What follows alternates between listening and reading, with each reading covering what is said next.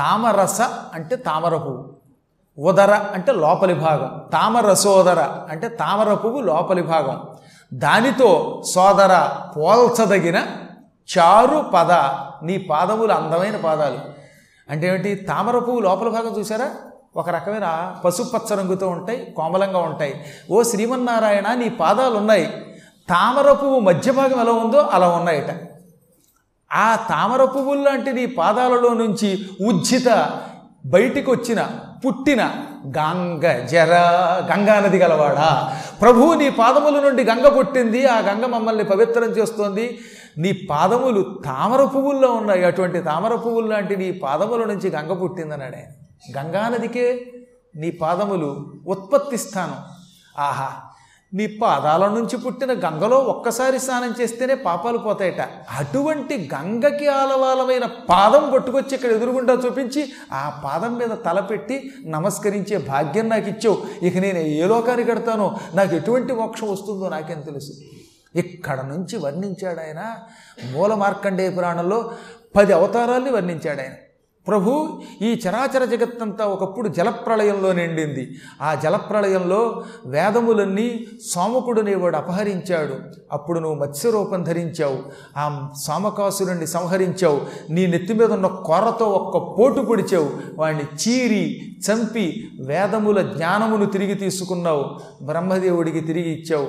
అటువంటి ఓ మత్స్యావతార స్వరూప శ్రీమన్నారాయణ నీకు నమస్కారం. ఈ భయంకరమైన భూమండలం యొక్క బరువు తట్టుకోలేక అందరూ ఏడుస్తూ ఉంటే ఆ సమయంలో భూమిని ఒక అపూర్వమైనటువంటి తాబేలుగా మారి పైకెత్తావు. అక్కడ తోకక పూర్వం పాల సముద్రాన్ని దేవదానవులు మధిస్తున్నప్పుడు కూర్మ రూపంతో రెండవ పర్యాయం మందర పర్వతాన్ని పైకెత్తావు. అప్పుడు నువ్వు మందర పర్వతం పైకెత్తుతూ ఉంటే మందర పర్వతం నీ వీపు మీద గిర్రును తిరిగిందిట.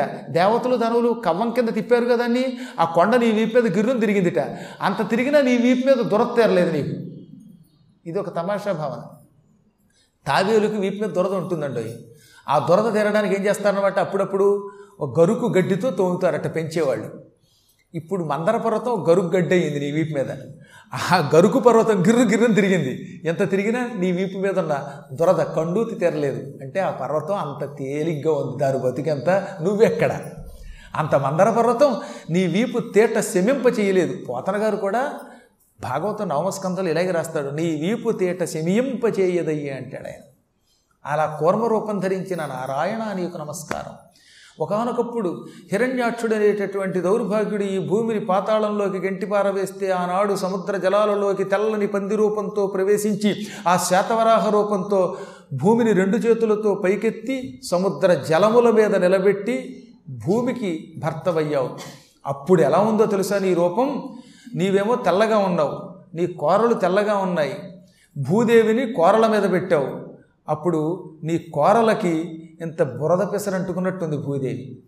అంటే భూమి అంత ఇంత పెసర కింద కనపడుతుంది ఆయన రూపం ముందు. ఆయన రూపం విశాలమైన రూపం కదండి పెద్ద కోర ఆ కోర మీద భూమి ఏదో వర్షాకాలంలో బురద అంటుకుంటుంది కదా ఇంత పెసరు. కోరకి చివర ఇంత బురదలో ఉంది. ఇంకొక భావం ఏమిటో తెలుసా? భక్త జయదేవుడు ఏమంటాడో తెలుసా? శశిని కళంక కళేవ నిమగ్న. కేశవాధృత సూకర రూప అంటాడు ఆయన చంద్రుడు ఉన్నాడు ఆయనలో ఏముంటుంది? మచ్చ ఉంటుంది. నువ్వేమో చంద్రుడిలో ఉన్నావు. చంద్రుడిలో మచ్చలాగా భూదేవి నీ కోర మీద కనపడింది. అంటే అంత భూదేవి ఇంత పిసర కింద కనపడుతుందట. అటువంటి వరాహరూప నీకు నమస్కారం. స్తంభంలో నుంచి బయటకు వచ్చి హిరణ్యకశిపుణ్ణి చీల్చెవతల పారవేసి ప్రహ్లాద కుమారుణ్ణి రక్షించి లోకాలు రక్షించిన నరసింహ నీకు నమస్కారం. ఆపై బలిచక్రవర్తి దగ్గరకు వచ్చి అతన్ని వంచించి ధర్మాత్ముడు గనక అతన్ని చంపకుండా కేవలం వంచన చేసి మూడడుగులు పుచ్చుకుని మూడడుగులతో ముల్లోకాలు ఆక్రమించి అతన్ని పాతాళానికి పంపిన వామన రూప నీకు నమస్కారం. ఇది కూడా గొప్ప అందంగా మళ్ళీ జయదేవులు వారి భావన తీసుకున్నారు మార్కండేయ పురాణంలో. దాన్ని ఆయన ఏమన్నాడు తెలుసా? చలయసి విక్రమణే బలిమద్భుత వామన పదనఖ నీరజనిత జన పావన కేశవాధృత వామన రూప జయ జగదీశ హరే జయ జగదీశ హరే. చలయసి వంచావు ఎలాగా? బలిం వామన రూపముతో బలిచక్రవర్తిని ఒకనొకప్పుడు వంచావు. వంచి మూడు అడుగులు పుచ్చుకున్నావు. పుచ్చుకున్నప్పుడు కాలు పైకి లేచింది. అప్పుడు నీ పద నఖ నీ కాలి గోళ్ళ నుంచి నేర జనిత పావ జన పావన అందులోంచి ఒక నీరు పుట్టింది. ఇక్కడ ఒక విషయం చెప్పాలి. బలిచక్రవర్తి దగ్గర మూడు అడుగులు పుచ్చుకుని ఒక కాలు పైకెత్తాడు.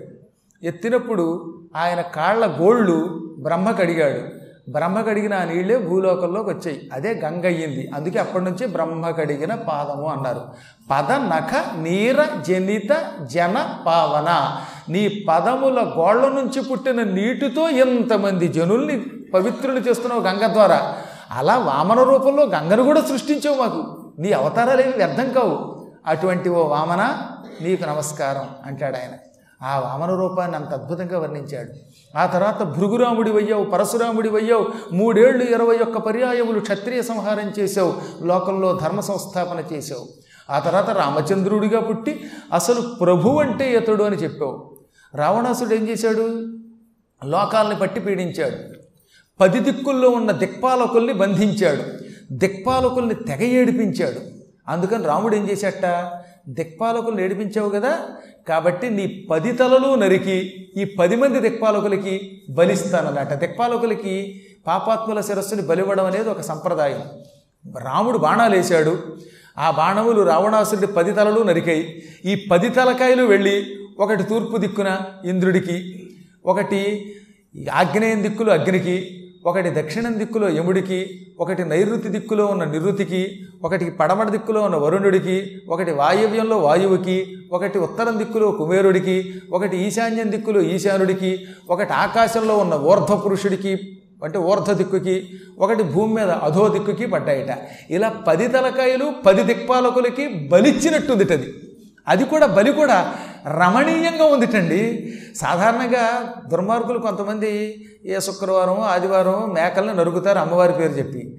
అప్పుడు ఆ రక్తం కారిపోయి కత్తి ఎరుపెక్కిపోయి చుట్టుపక్కల రెత్తురు చెంది అది కొట్టుకుని ఎంత జుగుప్సగా ఎంత భయంకరంగా ఉంటుంది. నీవు బలిస్తే అలాంటి బలి కాదు.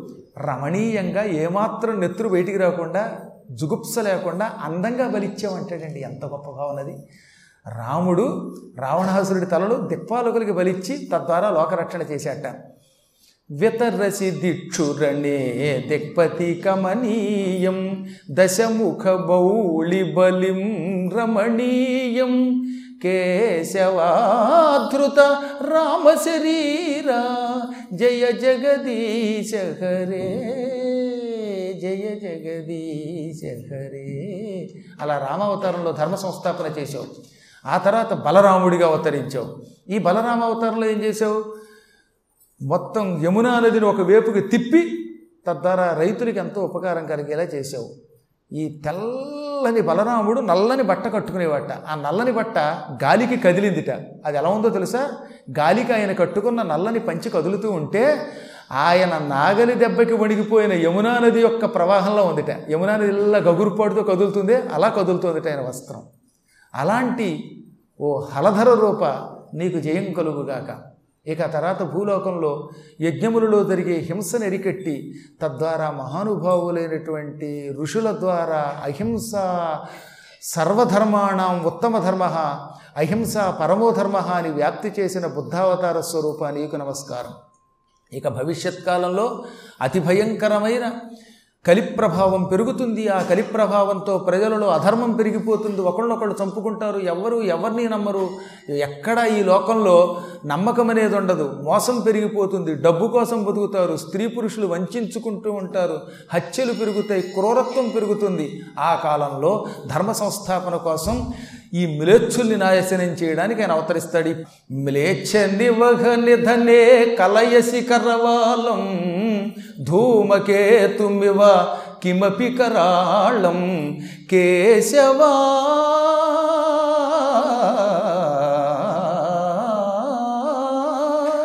కేశవాధృత కల్కి శరీరా జయ జగదీశ హరే. హరి ఒక తెల్లని గుర్రం మీద మంచి పొడవైన రూపం ధరించి అంతకంటే పొడవైన కత్తి తీసుకుంటాడు ఆయన. అప్పుడు ఆ కత్తి ఇలా తిప్పుతూ ఉంటే ఆ కత్తి తోకచుక్కలా ఉంటుందట. తోకచుక్క పాపాత్మలకు అపశకునం. తెల్లని గుర్రం ఎక్కి పసుపచ్చ రంగులో ఉంటాడు ఆయన. కల్కి అనేవాడు ఎప్పుడు కూడా ఎలా ఉంటాడు? బంగారం ఏ రంగులో ఉంటుందో ఆ రంగులో ఉంటాడు.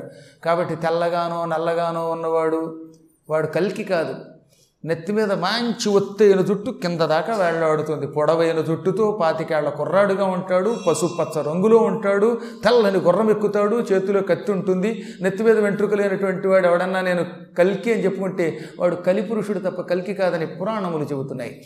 ఆ మహాత్ముడు ఆనాడు ఈ భూమండలమును నాశనము చేస్తున్న వేద ధర్మమును వైదిక ధర్మమును నాశనం చేస్తున్న మిలేచ్చుల తలలు పట్ట పట్ట నరికి మళ్ళీ కృతయుగ ధర్మాన్ని వ్యవస్థాపన చేస్తాడు. ఇవన్నీ ఒక ఎత్తైతే ఇన్ని అవతారాలు ధరించే కృష్ణ పరమాత్ముడు నువ్వే తండ్రి. నువ్వు చక్కగా నీలమేఘఛాయ శరీరుడివై అపూర్వమైన నీ మురళీగానంతో ప్రజానీకానికి ఆనందం కలిగిస్తావు. నువ్వు మురళీ వాయిస్తూ ఉంటే లోకాలన్నీ కదిలిపోతాయి. ముల్లోకాల ముగ్ధుల చేసే ముల్లోకాల ముగ్ధుల చేసే మోహన మురళీలోల అని అప్పుడు ఆనాడు జనం నిన్ను పొగుడుతారు. అటువంటి ప్రభువు నీకు నమస్కారం అని పరిపరి విధాలుగా ఆయన అవతారాలు భవిష్యత్ అవతారాలు అయిపోయినవి అప్పుడున్నవి అన్నీ వర్ణించి ఆ తర్వాత ఆయన పాదాల మీద పడి కాసేపు మాట్లాడకుండా నిశ్శబ్దంగా ఉండిపోయాడు. తండ్రి నీకేం కావాలో కోరుకోమన్నాడు ఆయన. మళ్ళీ నన్ను మోసపుచ్చుతున్నావా? కోరికలు కోరుకుంటే సంసారంలో పడతాం. పునర్జన్మ వస్తుంది. నాకు పునర్జన్మ లేకుండా ఉండాలనే కోరికతోనే ఇప్పుడు నేను తపస్సు చేశాను.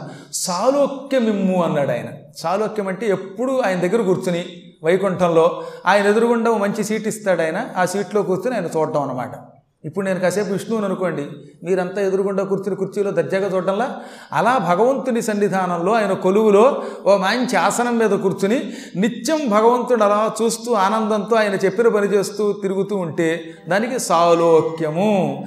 దగ్గరగా ఉండి ఆయనను చూచుట. ఈ ముక్తి మన్నాడు ఆయన మరి ఆయన ఇచ్చాడో లేదో తెలుసుకోవాలిగా?